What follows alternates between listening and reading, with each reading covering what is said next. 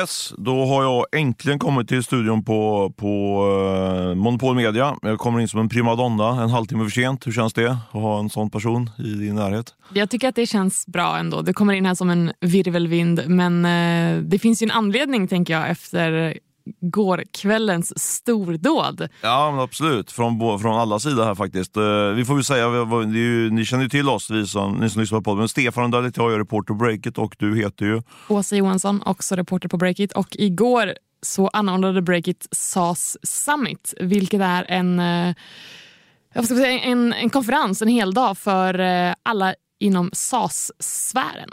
Precis, och så avslutade vi med en stor gala och det är därför jag är så hes idag. Inte för att jag har faktiskt inte, jag har inte intagit någon alkohol alls, men jag har pratat så mycket med trevliga människor så därför är jag lite hes idag. Eh, så det där ska vi återkomma till, men eh, jag tycker vi ska rulla in på, eh, vi har ju alltid veckans möte och veckans snackisar och veckans köp och sälj. Och, eh, jag tänkte börja med veckans möte idag faktiskt. Ja men kör på, låt höra. Jag, jag har en specialare, jag har ett litet dementi-extra i veckans möte. Nämen. Ja precis, jag fick eh, påbackning här från, eh, från två håll eh, efter förra, förra veckans eskapader i podden.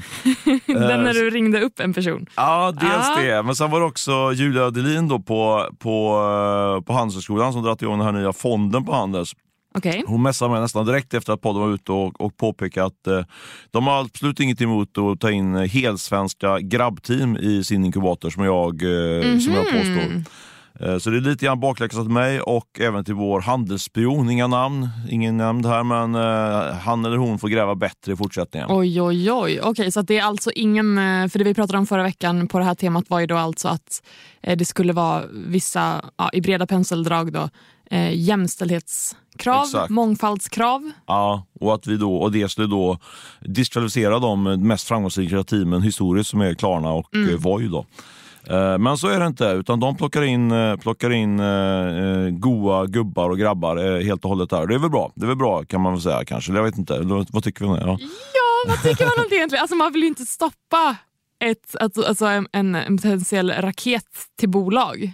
Men vi måste också komma framåt i hela mångfalds och jämställdhetsfrågan. Och hur gör man det om man inte sätter tydliga krav? Ja, men precis, ja, men jag är nog för lite, lite kvotering till och från faktiskt. Men kanske inte hela vägen. Så, ja, men jag tyckte att det var en bra, bra på, poäng där från Julia. Och eh, Jag tror mig veta att vi snart kan avslöja också vilka, vilka team som de kommer göra sina investeringar i. Håll upp ögonen öppna på breaket så kommer du med där. Spännande. Ja, verkligen. Eh, du, Dementi Extra nummer två då, det är ja. ju Johan Hallenby som vi snackade om i, i eh, förra veckan. Det var han som jag ringde upp men som tyvärr inte svarade. Go North-grundaren, eh, han som köper Amazon-bolag i parti minut. Just det. Nu fick jag kontakt med honom. Jag spelar faktiskt in samtalet men jag är för dålig radiointervjuare. Jag jag, jag, lite också tidsbrist så har jag inte lyckats eh, klippa ner det samtalet. Men det var ett bra snack tycker jag och eh, Johan han eh, höll i och för sig med mig i min tes att eh, den här typen av eh, Amazon-aggregatorer, alltså bolag som köper massa bolag som kö säljer på, på Amazon, mm. eh, att de går in i en tuff, eh, tuff höst nu. Men däremot såklart, surprise surprise, hans eget bolag kommer inte inte drabbas av någon nedgång.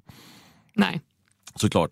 Eh, han, han, hade, han hade faktiskt en, en liten poäng där. Han menar liksom att de här som, som är lite grann at risk, de eh, har ju köpt på sig de här bolagen under 2020-2021.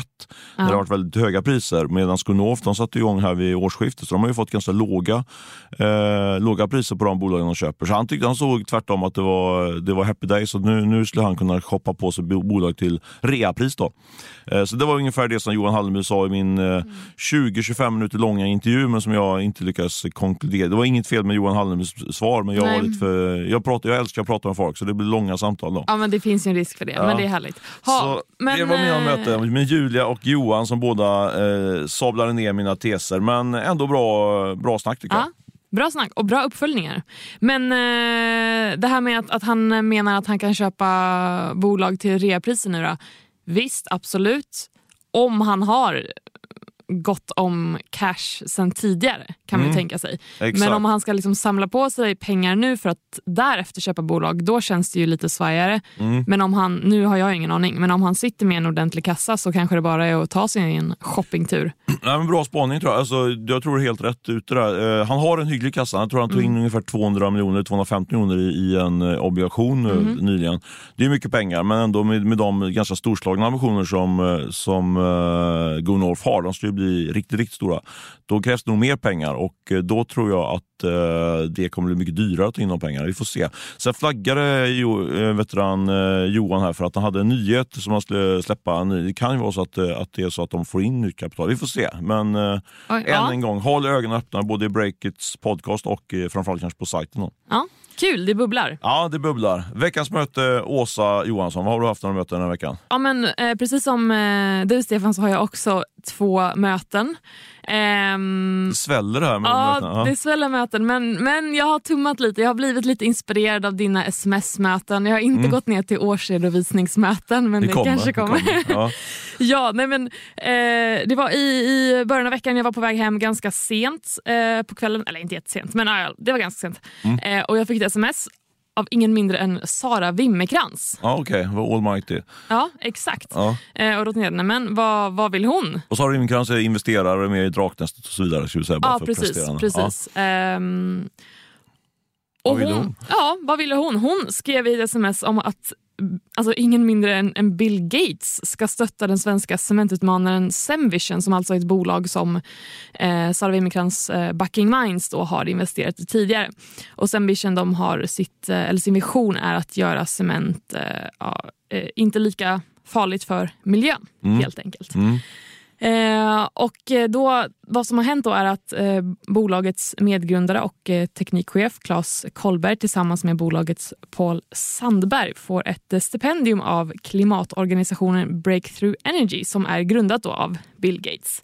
Eh, så det var ju helt otroligt. Ja, verkligen. Att få verkligen. det på sms sådär. Och verkligen så här, fantastiskt att ännu ett svenskt bolag får så mycket nej men recognition och stöd. Ehm, Själv tänkte jag direkt så här, undrar om Bill Gates ens vet om att det här svenska bolaget har fått, eh, fått stöd? Faktiskt, för att... Eh, ja, lite halvspoiler då, men Ja. såklart så har jag också gjort en intervju med eh, Claes Karlberg som publiceras på Break till helgen.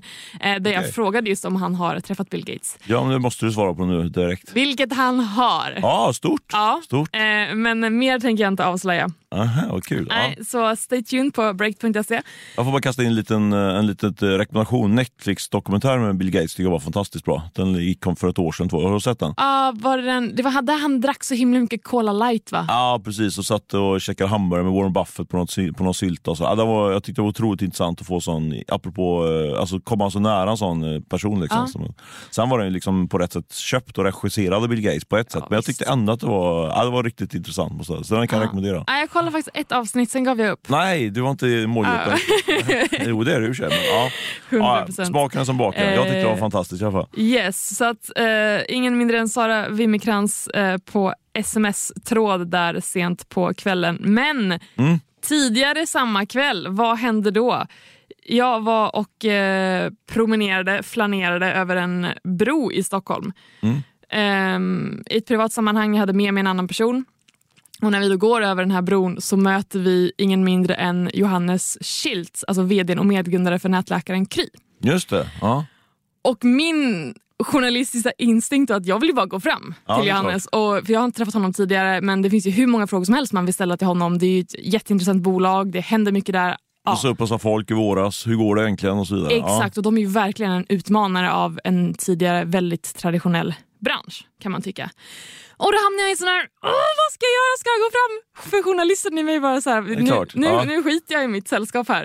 Eh, men det kunde jag ju inte göra. Nej, du gick inte fram. Jag gick inte fram! Nej, så det blev, igen. det blev ett icke-möte. Icke, Men- det, är, det är dålig trend i den här podden, så icke-samtal och icke-möte. Men, Ja, nej men det var, ja, men du vet den här, för jag, jag, jag tänkte på dig en gång var det i, i våras eller för ett år sedan när du på Strandvägen bokstavligen springer i kapp Mikael snabb på Kaja Cosmetics för att ställa någon fråga. just det, ja absolut. Men jag tänkte framförallt, jag tänkte, jag tänkte mer faktiskt på när jag, när jag backade ur och inte gick fram till Prins Daniel på Rish, där jag inte vågade. Ja just ja. Så det, just ibland ja. så backar jag också faktiskt. Det, är, ja, men det, gäller att känna av det där lite grann. Eh, ibland, eh, ibland så är det kanske inte riktigt läge. Men där tror jag, han har nog bara tyckt det var kul om vi kom fram och morsade på honom och sa lite. Ja absolut, men det var ju så att alltså, hade jag varit med typ men hade jag varit ensam eller med någon annan liksom, journalist, absolut. Men ja, det var inte läge helt Nej, enkelt. Och då blev jag så här. Nej. Nästa gång, vi får ta det som ett löfte till de som lyssnar på den. Nästa gång ska vi komma fram våra samtal och vi ska gå fram och fråga så vi kan Ja. rapportera det som O- händer. oavsett eh, hur situationen ser ut så, så kör det gör vi. Ja, det är ett löfte. det är jag, kommer, ett löfte. jag kommer förnedra mig oavsett vad som händer nu. Så kommer jag göra det. Jag tycker att vi går in på veckans snackisar. Och vi måste ju såklart börja med att prata om vad vi nämnde i inledningen av det här avsnittet, eh, den stora snacksen SAS Summit. Eh, vi struntar i att börsen är jojo och eh, att eh, regeringsbildningen inte är klar och så vidare. och så vidare. Utom det är Eh, något krig där borta i Ukraina också hört talas om, men det, det hoppar vi ja, det är SAS Ja, som gäller helt gäller. enkelt. Eh, och det här är ju verkligen Nordens hetaste SAS-event, eller hur? Ja, men det måste man faktiskt säga. Eh, nu kanske inte konkurrensen är mördande om vi ska vara helt ärliga. men- Inte än. Nej, inte än. Och jag fick faktiskt en frågan på, vi hade en sån här talarmiddag här innan, eh, dagen innan och eh, då var det en av de personerna på den middagen som sa, varför har inte Dagens Industri gjort någonting här? Och det, Mitt svar var, jag fattar inte alls, för det här är verkligen eh, ska man inte tipsa sin konkurrent, men det här är ett väldigt, väldigt spännande och växande segment i, i det som vi kallar för, för det, det nya näringslivet. Exakt. Och du, be- du gjorde en snabb definition av vad SAS var, men jag tror det är på sin plats att berätta en gång till vad, det, vad är SAS egentligen. Det är, är ju en världens sämsta eh, förkortning, men det börjar sätta sig ändå i, rubrikform på Breakit. Och det handlar ju, I korthet handlar det om att man har en, eh, det är en affärsmodell kan man säga, som innebär att man eh, betalar prenumeration, men en prenumerationbaserad modell som man betalar varje månad oftast. Och eh, en annan viktig del är att eh, man har, eh, det är en mjukvara som ligger i molnet, så det är en molnbaserad tjänst. Det Precis. finns massa andra saker som SAS, men det, eh, det är i alla fall eh, eh, en, eh, i korthet det som det är. Och vi körde ett event på Cirkus, eh, över 600 personer där. Det var lapp på luckan som det heter, för Ja. Gud, Så det var su- superkul faktiskt. otroligt bra drag. Eh, men du, kan inte du dra dina hetaste spaningar från, från dagen och från, från kvällen? Ja men absolut, jag jättegärna. Som sagt jag är lite hes, jag har varit stått och skrikit folk i, i öron på dem för att ta reda och ibland, har också, ibland har jag stängt munnen också och lyssnat in vad folk säger faktiskt. Tror det Ja, ej. men det kan ju vara fördelaktigt någon Ja, gång verkligen. ibland. Jag tänkte faktiskt lite så inspirerad av andra poddar, så tänkte jag att jag skulle dra, eh, bygga upp, för jag har dratt, eh, fått en del spaningar här från, från dag. Och jag tror också att det är absolut intressant eh, även om man inte är inne i SAS-bubblan, utan det är väl lite mer generella spaningar för, Mhm. från techvärlden. Så. Men jag tänkte att jag lägger upp de här spaningarna i eh, fyra olika rubriker, så vi kan vara snabb här. Ja, Eh, och sen så kör. kan jag tänka att du som eh, journalist, får, efter jag har dratt spaningen, får du säga liksom, om du tycker att eh, om rubriken har täckning eller inte, eller på ett eh, icke-journalistspråk, är den sann eller osann rubriken? Ja, så kan vi kul! bedöma det. Ja, Ja, en liten lek. Ja, men verkligen. Så första rubriken är så här. Eh, svenska techentreprenörer går all in på sms-lån. Det är rubriken. What? får du ha i bakhuvudet om du tycker att jag har tillräckligt täckning på det. Ja. Eh, och det baserar då på det som vi, jag tror vi snackade om tidigare i podden kring det här med att eh, lån blir allt hetare versus riskkapital. Så istället för att man tar in riskkapital så, så fokar man på lån. Och Det där blir väldigt tydligt på, på den här eh, SAS-dagen vi hade igår. Eh, vi pratade ganska mycket om, om eh, för, för just den här typen av SAS-bolag är lite grann så här perfekt riggade för att ta in den typen av lån. För det, det handlar om att man eh, kan, kan, man kan säga att man lånar på framtida intäkter. Eh, och det betyder, för, för ett SAS-bolag har ju prenumerationsintäkter och kan, eh, kan, man kan liksom på, med ganska förutsägbarhet säga hur mycket pengar man kommer få in de närmaste 12 månaderna. Och Då dyker det upp eh, olika aktörer som, delar ut, som lånar ut pengar till de här. Och Det är de jag då kallar lite provokativt från scen att det är sms-lån. Med en rejäl disclaimer att det är lite hårdvinklat. Men efter jag sa det så kom det fram faktiskt flera människor efteråt som hade ännu bättre koll än mig på, Ja. på de här eh, aktörerna. Och det finns skulle jag, säga, skulle jag säga, två hakar i den här typen av upplägg. Det ena är att man pratar om att man när du och jag lånar pengar på en bank till, ett- till ett bostadslån till exempel, då vet man vad räntan, får man ju veta vad räntan är. Ja. Men de här aktörerna de pratar hela tiden om avgifter. Så de säger liksom att du ska låna, du får låna eh, en miljon, så- som om ett år ska du betala tillbaka 1,2 miljoner. De säger inte att det är 20 ränta. Utan det, Nej, så, okej. Och sen är det så att du eh, betalar av och amorterar av under, under resans gång, så räntan blir i praktik ännu högre. Så det, det, det, är ganska diffust liksom, hur stor ränta betalar man egentligen. Det är ju liksom ändå en lite så sms-lånvarningsgrej. Liksom. För de sms-aktörerna har ju också det här med avgifter istället för ränta. Även om de, när de lånar ut till privatpersoner, är tvungna att redovisa exakt ränta. Det var det ena. Och eh, Det andra som jag tyckte var intressant, som jag inte visste om, det var att När du tar ett sånt här lån, då, eh, då, vet, då, så vet du att du får de här prenumerationsintäkterna varje månad. De här aktörerna det är de, de tar pengarna först utav alla. Så när du får in låt säga 100 000 prenumerationsintäkter, då tar de först sina, sin ränta och sin amortering. Det är det första de gör. Sen får du betala löner och all, eventuella andra räntor. och sådär. Mm. Så de ligger alltså allra högst. De ligger inte ens på balansräkningen gäller lån, de tar nej. pengar direkt. Och vad blir effekten av det här då? Om det börjar gå dåligt, liksom, Ja. då innebär det att det, det kan gå ganska, eh, ganska riktigt dåligt för, för, eh, för ja. Dig som aktör. Men, men de här aktörerna får ändå pengarna direkt. Så, säga. Mm. så jag tror att det, det här var, jag hoppas det blir, blir tydligt när jag säger det i podden, men liksom poängen är ju att om du tar in riskkapital, då, då sitter du lite grann i samma båt som investeraren. Ja, men absolut. men det här långivaren, de kan ju verkligen sticka kniven i ryggen på det, för de Ja. plockar inga pengar De direkt. tar liksom. pengarna och springer. Ja. I Lite värsta så. fall. Ja, lite så. Eh, så det, ja. ja. vad tycker du? Har, har täckning för den här uh, hårdvinklade rubriken? Ja, och rubriken var då “Svenska tech-entreprenörer går all in på sms-lån”. Alltså, det låter ju typ lika risky som om en privatperson skulle ta sms-lån.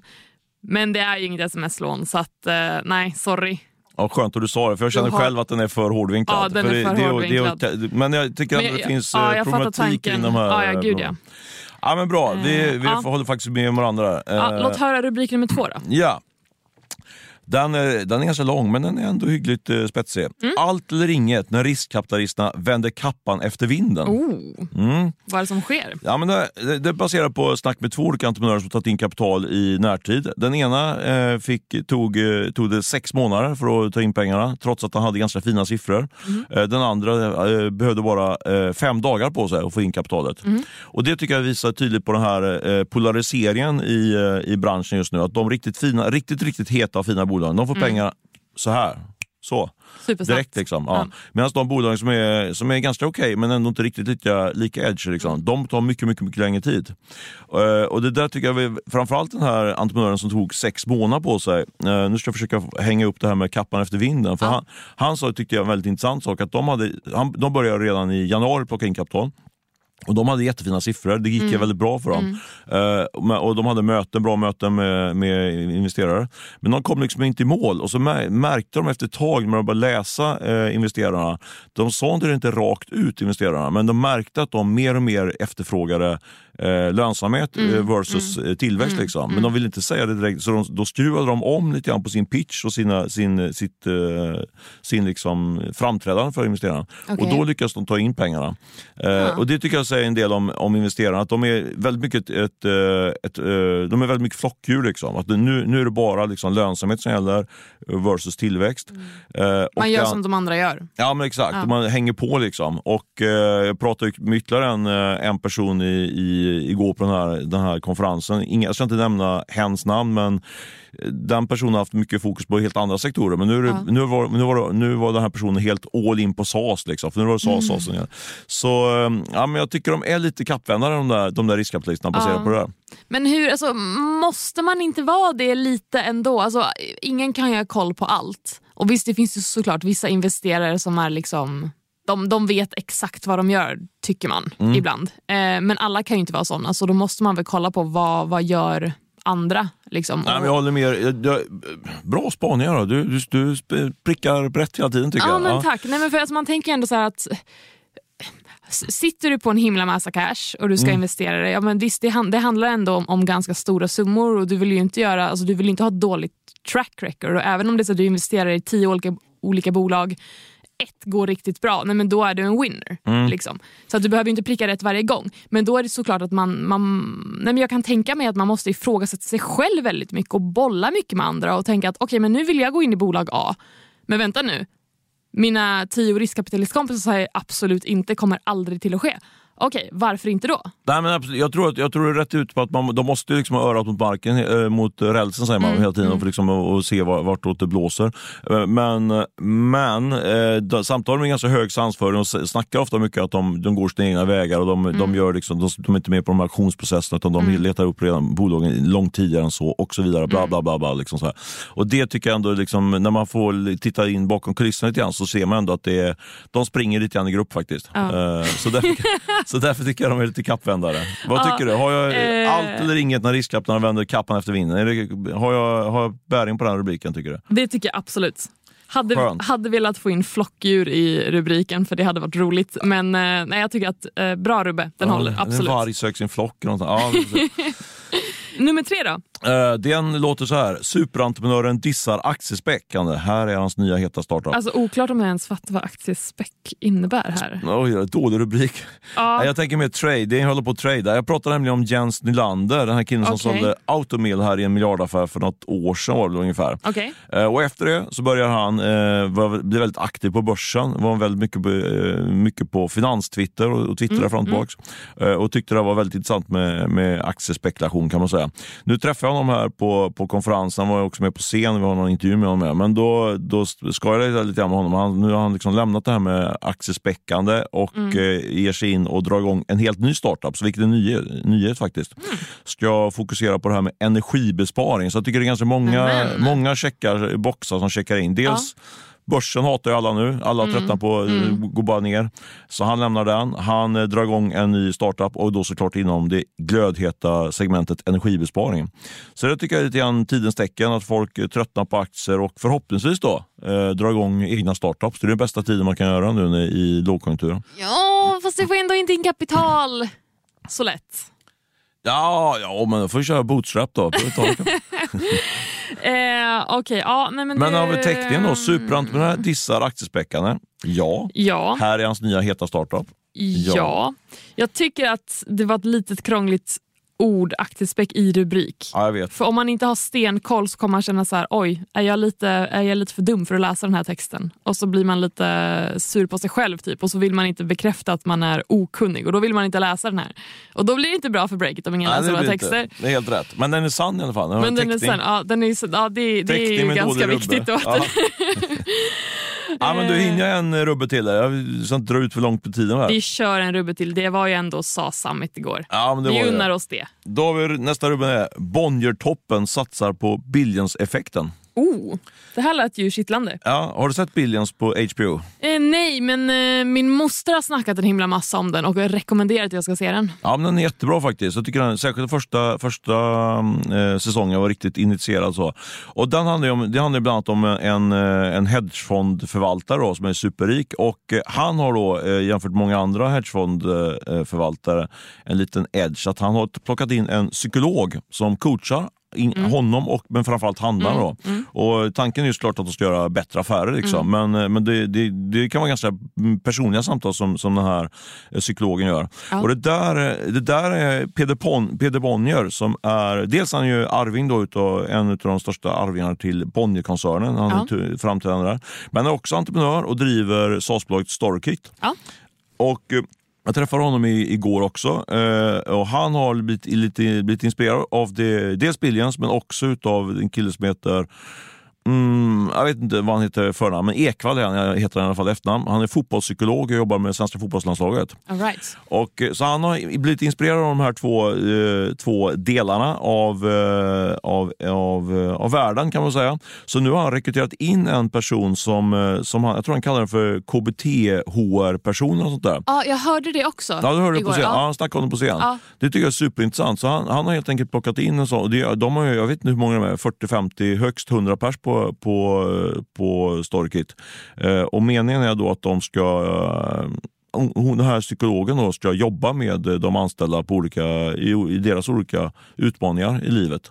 Eh, och Peter Bonner sa till mig liksom, att han har själv aldrig vare sig haft eller fått ett riktigt bra utvecklingssamtal någon gång. Så han, liksom, han tycker att det funkar inte Ja. riktigt. Liksom. Så man behöver någon mer professionell som gör det här. Ja, det är en rätt spännande tanke tycker jag. Det är en jättespännande tanke. Men fick du några mer detaljer kring liksom hur, hur ska den här psykologen jobba med de anställda? Är det liksom så här, okej nu, nu är det liksom något seminarium eller någon föreläsning eller är det liksom Nej, jag tror det var jag tror, en och det- en ja, jag tror one-to-one. Alltså. Jag frågar också lite mer specifikt. Han tog som exempel eh, en eh, junior eh, säljare. Liksom. Mm. Eh, Och de, deras främsta uppgift, om man ska vara väldigt krass, är ju liksom att rycka lur och ringa så många Mm, som möjligt. Liksom. Men då är det ju, om man är ganska ny på en arbetsplats kanske man, det är massa, annat, massa andra spännande saker som drar. och så. där. Det gäller att fok- fokusera. Ja. Och Då kan man liksom genom samtal liksom, komma fram till hur man ska skapa en sån miljö så att man, att man gör det, det man ska på jobbet. Liksom.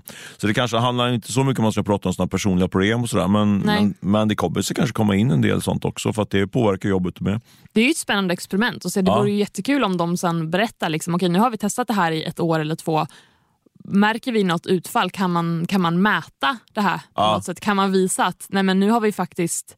Alltså det behöver ju inte vara i hårda siffror, det kan ju vara i kulturen som är superviktig. Mm. Liksom, eller att, att det är liksom, nej men det här teamet funkar mycket bättre tillsammans nu eller vad som helst. Mm. Liksom. Nej, men jag tycker att det verkar jätteintressant. Jag sa det till Peter Bond, det måste beskriva om, och han, och han sa faktiskt det lite in, insiktsfullt då. Att han, för han, I teorin tror han är 100% på det. Jag tror faktiskt ja. också 100% på det i teorin. Men sen gäller det att liksom lyckas i praktiken. Så, eh, ja, men om ett år eller två så kan vi få återkomma till Peder och kolla hur det, hur det gick helt enkelt. Det här kanske kommer bli en ny trend. Snart kanske det här kommer vara det nya svarta. Snart kommer alla bolag som har alla som har en KBT-psykolog i... minst 50 anställda har en psykolog som typ får ta plats i bolagsledningen och rubbet liksom och ja. bara säga hur man ska jag tror att han är något på spåren faktiskt. Det är intressant. Verkligen, gud vad spännande. Jag skulle kunna kolla in som en egen snackis, men det blir faktiskt bara en av fyra delsnackisar. Då. Eh, men vad, vad, säger du, Rubben? Håller den? Håller den? Eh, Bonniertoppen, satsa på Billions-effekten. Jag tycker att den är bra, jag tycker att den håller. Eh, för de som inte vet vad Billions är så kanske folk studsar. Men annars tycker jag att den är bra. Ja, bra. Ja, jag hade läst. Absolut. Kanske ska Bonniertoppen satsa på landslagseffekten någonting för att man, ja, jag vet inte. Men de går inte så bra för landslaget nu så det hade varit Nej. Ja, det var mina spaningar från, från SA Summit. Ja, grym eh, snackis och jättebra spaningar. Det låter ju som att det var ett milt sagt eh, storslaget event, eller låter som det vet vi ju att det var eh, en grand slam. Bara så imponerad av, av eh, de som styrde upp allt det här. Och under dagen då så, så var det ett och annat eh, panelsamtal om, om krishantering i de här tiderna.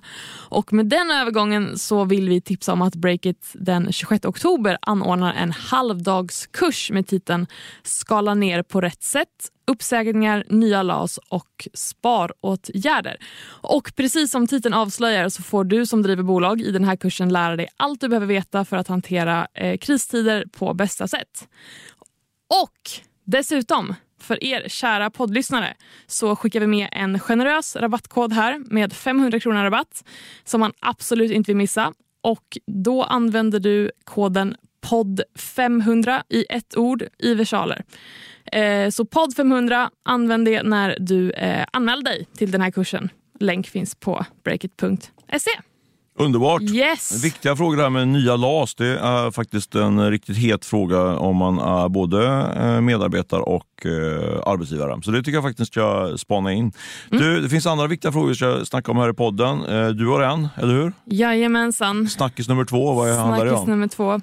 Eh, jo men eh, först och främst, flagga lite för spoiler alert här. Eh, vi ska inte prata om Draknästet, men en sekvens i det senaste avsnittet som, eh, som eh, publiceras och sänds idag.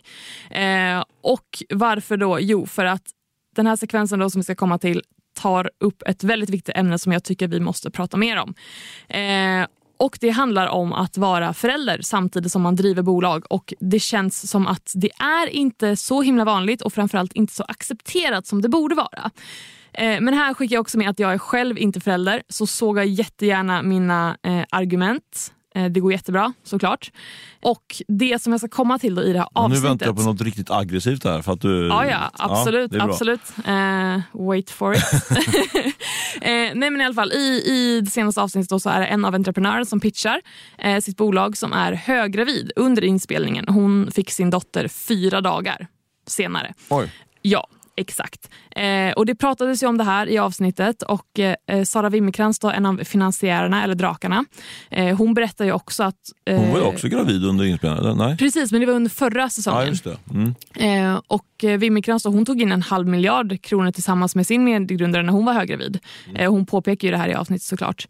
Eh, varpå den här entreprenören säger att, eh, att eh, nej, men hon står där och pitchar eh, för så många kvinnor. Och att, att visst, om man, man är tjej, man är kvinna mitt i livet, man kanske är gravid och ska liksom, skapa en familj, så är det fortfarande för henne då eh, lika viktigt att, att bygga bolag. Eh, och eh, Wimmerkrantz då säger bara nej men hon, hon håller helt med. Liksom. Mm. Eh, det här tog ju inte upp jättemycket tid av avsnittet. Men det var ändå med. När de pitchar de här eh, ja, pitcharna då, så de får, alltså, det varierar ju lite men det kan ju ta över en timme liksom, som de får stå där och prata med drakarna. Så SVT kunde lika gärna ha klippt bort den här delen, vilket de inte gjorde. Men, men vad tycker du då? Ska, ska det liksom lämnas okommenterat i media att någon är höggravid när man driver bolag och tar in riskkapital? Och, eller, eh, eller inte?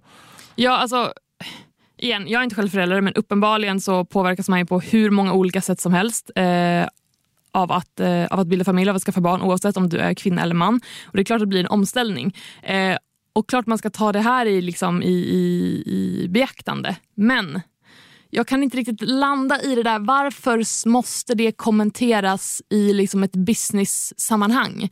Varför är inte det normalare än vad det egentligen är. För exempelvis nu, ja, jag har intervjuat den här entreprenören kan jag ju säga, publiceras i, i kväll eller i helgen. Eh, och samma sak med, eh, med Adeline Sterner som jag intervjuade i somras. Hon var också höggravid. Vi nämner inte det. Det syns på bilderna. So mm. what? Mm. Det är ju en privat grej för dem. Det är inte för oss att nysta i deras privatliv när vi skriver om, om näringslivet. Eh, men då blir det också så här, Egentligen kanske man ska nämna det bara för att man ska lätta upp liksom att det är okej okay, helt enkelt. Eller vad tycker du? Ja, men alltså jag, är lite, jag är lite dubbel i det där. För, alltså om jag skulle dra igång ett bolag, eh, alltså som man då, mm. eh, och sen visste jag att jag skulle få barn eh, en vecka senare. Ja. Då skulle jag ärligt talat inte dra igång bolaget. För jag tycker då skulle jag liksom lägga så pass mycket för jag kan ju bara relatera, när vi, nu hade vi en lite speciell situation för vi har adopterat och då, mm. då, är det mm. liksom, då handlar det om att man, då är det väldigt, tror jag i alla fall, och det är många experter tycker också att man, man då ska foka på hemma väldigt mycket i början så att man får anknytningen och så. Så jag, jag, är lite färgad av det. Men, eh, men även om jag skulle få barn på biologisk väg så tror jag faktiskt att jag, jag skulle inte dra igång ett bolag om jag skulle, för jag, alltså även som man säger då, mm. inte, jag säger inte så att det, men det vet jag att jag träffade en entreprenör här nu för, i, i veckan liksom, mm. som sa att han typ var borta, jag fattar inte exakt vad han sa, typ så här, jag var, vi skulle prisa barn men jag var borta två månader för jag var tvungen att driva bolaget. Liksom så alltså, mm. Jag fattar inte, jag får inte ihop det riktigt. Sådär.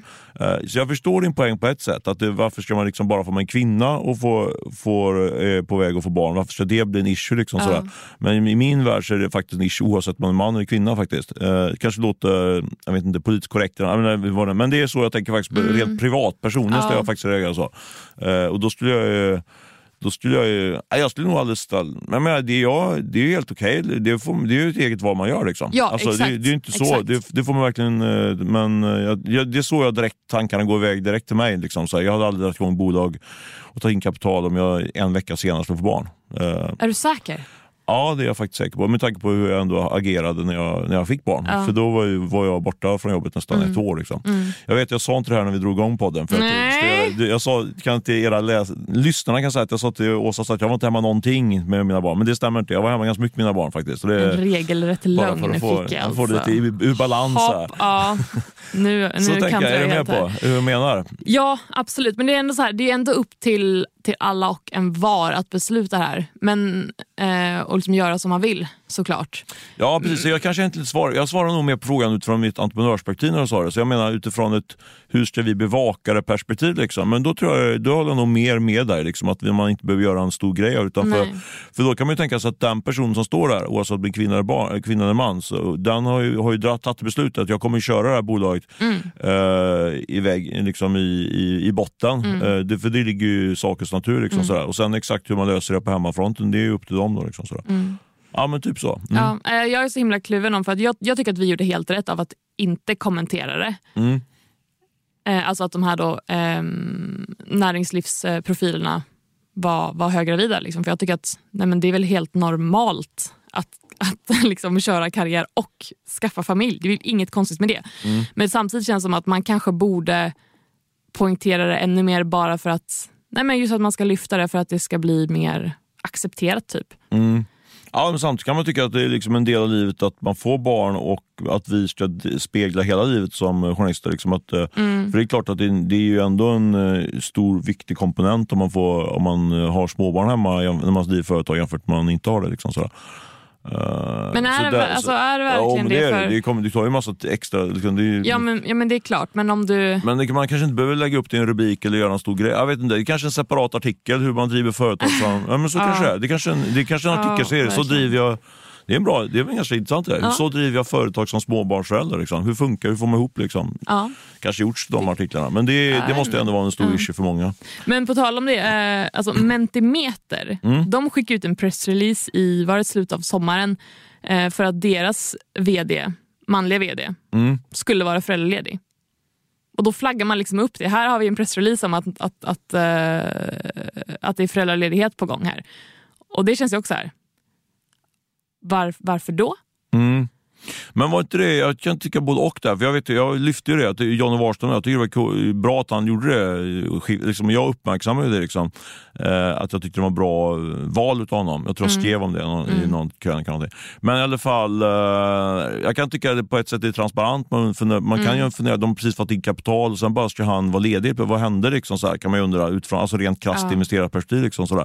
Eh, och då är förklaringen att han ska vara förälder. Så det kanske, det, jag tycker i och för sig det är ganska bra att man skriver. Men måste det, man gå ut med inte- en pressrelease för det? För då, det säger ju helt emot om vi är så här, nej man ska inte behöva lyfta att, att någon är, eh, är gravid. Nej, okej. Nej, men vi ska gå ut med en pressrelease om våran vd ska vara pappaledig. Ja, men jag tänker mer för från ett liksom, ekonomiskt perspektiv så är det man undrar vad händer i det här bolaget? Han bara, vd bara försvinner ett halvår. Vad var det som hände? Då vill man ju veta det som investerare och de som följer bolaget som kunder och så kanske vill veta. Det, det är mer på den nivån. man får bara en förklaring Ja. liksom, på vad, vad, vad det Det är inte så att han, eh, han åkte till ett behandlingshem för alkoholproblem. Alltså, ja, men det, liksom, det, det kan ju väcka, väcka en massa konstiga frågor om man bara Ja, försvinner. det, det är klart. Det är klart. så där tycker jag ändå att det eh, var ja, motiverat. I, I don't know. Jag kommer ihåg när det där trillade ner i, i inkorgen, det pressmeddelandet. Då tänkte- tänkte jag att det här är ju ingen grej. Och sen så vet jag om det var du eller någon annan på redaktionen som bara ja men det här är en grej. Och jag bara nej. Ja, Ja, eh, men hörni, ni som lyssnar, vad, vad tycker ni? Håller ni med oss eller tycker ni att vi har helt och hållet fel? Hör jättegärna av er.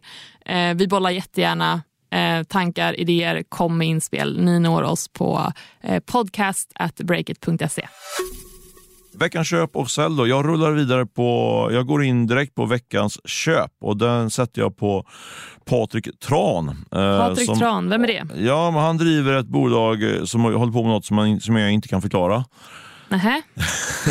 Nej, men eh, lite taskigt mot Patrik. Han, han, eh, han eh, förklarar det här för mig på flera håll och kanter. Så jag, tror- lite koll har jag i och för sig. Eh, det handlar om att eh, man... Det finns oerhört mycket da, data i det nya guldet pratar man om. I, har en produkt. Eh, men grejen är att mycket, en stor del av datan är felaktig. Alltså man, eh, den, man får felaktig information från datan. Och han har tagit fram en, ett AI-bolag som säkrar att datan eh, stämmer, verifierar datan. Jaha. Fråga inte mer frågor om det nu, för Nej, det, det är okej. ungefär så mycket jag kan förklara. Men eh, ett, han är, jag skulle säga att han är eh, eh, Stockholm, en av Stockholms, kanske Stockholms hetaste entreprenör just nu. Hans bolag fick in eh, Precis före sommaren fick de in eh, 150 miljoner kronor i kapital, bland annat från Zlatans bolag. Lite kul. Ja. Eh, och eh, det snackas en massa om honom nu tycker jag på, på, på den berömda stan som man brukar säga. Snackas på stan, vilken stad? Går det, Snacket på stan, ja. Står folk, folk pratar, skriker ut på stan. så. Ja, men det är- en person att hålla, hålla ögonen på. Och, eh, när jag var nyfiken på det där bolaget lite grann utifrån ett eh, finansiellt perspektiv. De in, för det har skrivits att de plockat in 150 miljoner kronor. Men sen var jag var tvungen att ta reda på vad var det för värdering på det här bolaget då när de, de fick in pengarna. De omsatte 4 000 kronor förra året. Det är inte så mycket pengar. Inte jättemycket, nej. Men värderas, om jag räknat rätt där nu, till eh, 720 miljoner kronor. Det är ändå rätt bra. Det är rätt bra. Så han har mycket att bevisa Patrik, men jag tror att han kommer att leverera. Så håll ögonen på Patrik Tran. Jag sätter köp på eh, Patrik Tran. Ja, upp till bevis på Patrik då. Ja, och du då? Du har köpsignal på Sara Larsson. Varför Sara då? Larsson, ingen mindre, världsstjärnan. För hon investerar nu och kliver in i techsfären. Yay, en till kvinna till tech. Woho! Underbart. Ja, och hon investerar i eh, handelsstudenterna som heter, eller handelsstudenterna, det finns två handelsstudenter eh, i det här sammanhanget som heter eh, Nicolas eh, Sjögren och Robin Naderis, tror jag. Eh, och de har en eh, alltså skapat ett influencer marketing system som heter Influri. Och de här ska i alla fall eh, minska det administrativa arbetet vid influencerkampanjer. Eh, och eh, det låter ju nice men eh, hela poängen här är att eh, ja, jag blir glad och jag blir hoppfull när det dyker upp en till kvinna inom techsfären och som investerar. Så jag hoppas på fler techinvesteringar från Sara Larsson. Ja men verkligen Heja. spännande. Hon har, hon är ju säkert eh, rejäl kassa att investera och hon har ju en riktigt spännande plattform att marknadsföra sina investeringar på Mm, också. verkligen. Ja, Så bra, bra yes, spaning. vad har du för eh, sälj? Ja, det smärtar mig faktiskt lite, men jag är tvungen att sätta eh, sälj på en eh, man som heter Lage Jonasson. Okej, som är? Ja, men det är en riktig sån eh, finansgubbe, eh, finansklassiker får man säga, eh, som jag följt på, på distans eh, under rätt många år. Eh, jag faktiskt och hade en, en riktigt klassisk lunch med honom en gång där jag fick, eh, fick en bok som han egentligen hade tänkt ge till Göran Persson, som jag fick istället. Det är rätt stort va?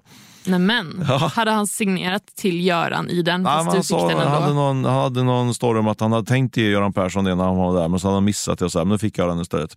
Men det var inte det jag skulle säga. Var bara lite teaser. Men, för det är tufft för lag just nu. Han, Ja. han har investerat i, i Urbit, som Mm. är en eh, last mile deliver-tjänst kan man väl säga. Eh, som har bara tokrasat börsen nu igår eh, efter att Lag Johansson fick ett så kallat margin call. Har vi Mm. berättat vad margin call är för något? Det har vi gjort, men du får jättegärna dra det en gång till i en mening. Absolut. Nej, men det är när man, när man belånar sina aktier och sen så går aktierna ner en massa och då ringer, eh, ringer banken och säger att nu måste vi börja sälja av dina aktier så du har råd att betala ditt, dina lån på dina aktier. Och det där har hänt i Urbic och, och aktierna har tokrasat. Samtidigt då så rapporterar Dagens Industri om att, eh, att eh, ett annat bolag som är kopplat till, till Lage, nämligen Indiska, den klassiska Eh, butikskedjan, eh, där hans dotter har ju kört det. De har Jaha. ju och de är ju riktigt illa ute också. Så att det, ja, jag är lite oroad faktiskt för att eh, lag, eh, det, kan bli han, det skulle faktiskt kunna bli han. Man brukar alltid säga i alla kriser brukar det vara några som, som faller liksom, utav de stora. Och jag tror att det ligger eh, i farans riktning att, eh, att det kan bli Lage. Jag hoppas faktiskt inte det, för han är, han är en kul profil. Men just idag, den här veckan måste vi ändå sätta sälj på Lage. Så det var min sälj. Ja, stark sälj. Vi får hålla ögonen öppna helt enkelt, Mm. även där. Eh, min veckans sälj är ditt paddelrack för sista gången. Jag har sålt paddel förut, men nu, this is it. Förändringens vindar blåser ju på många håll, även i paddelhallarna. Och ja, få har ju väl missat att paddel verkligen har tagit över de senaste åren. Eh, men nu har pendeln definitivt svängt, har vi rapporterat på Breakit nu i veckan. Eh, för eh, minst 12 bolag med koppling till paddel, det kan handla om paddelhallar eller butiker, har eh, sedan sommaren eh, börjat gå in i konkursprocesser. Eh, och jag personligen som tänker att alltså jag spelar paddel en gång och det var för att Breakit skulle testa en paddelbana och jag var precis ny och vettskrämd och allt det där. Men ja, det är en annan story. Men jag tycker att det är på tiden att den här paddelhypen lugnar sig. Så ja, skönt. Men såklart jättetråkigt när bolag går i stöpet. Så skynda dig till närmaste loppis och sälj ditt paddelrack och all utrustning innan det är för sent. Ja, det är bra. Fick, du, fick man en köprekommendation också? Sen kan man säga. Köp, alltså passa på att sälj ditt Ja, rack ja, och så vidare. Precis. Ja, men eh, ni kan i alla fall läsa hela konkurslistan för alla paddelbolag på breakit.se. Ja, och den lär ju fyllas på kan vi nog kanske räkna med. Högst Ja, sannolikt, ja. eh, relevant sälj ändå får man säga, även om jag har inget emot paddel, paddel så. Men eh, du, jag tror du är rätt ute. Du, eh, nu ska vi stänga poddbutiken för den här veckan och vi ska säga att vi är sponsrade utav Swedbank som är vår huvudsponsor i den här podden. Och eh, Ja. nästa vecka så, så kommer det bli en, eh, en drar vi igång en liten, en liten eh, intervjuserie kring, kring vår sponsor Swedbank. Så det blir väldigt spännande faktiskt som jag kommer att leda. Eh, ha ögon och öron öppna för det. Men eh, i övrigt säger jag tack och hej. Vad säger du? Tack och hej och vi hörs.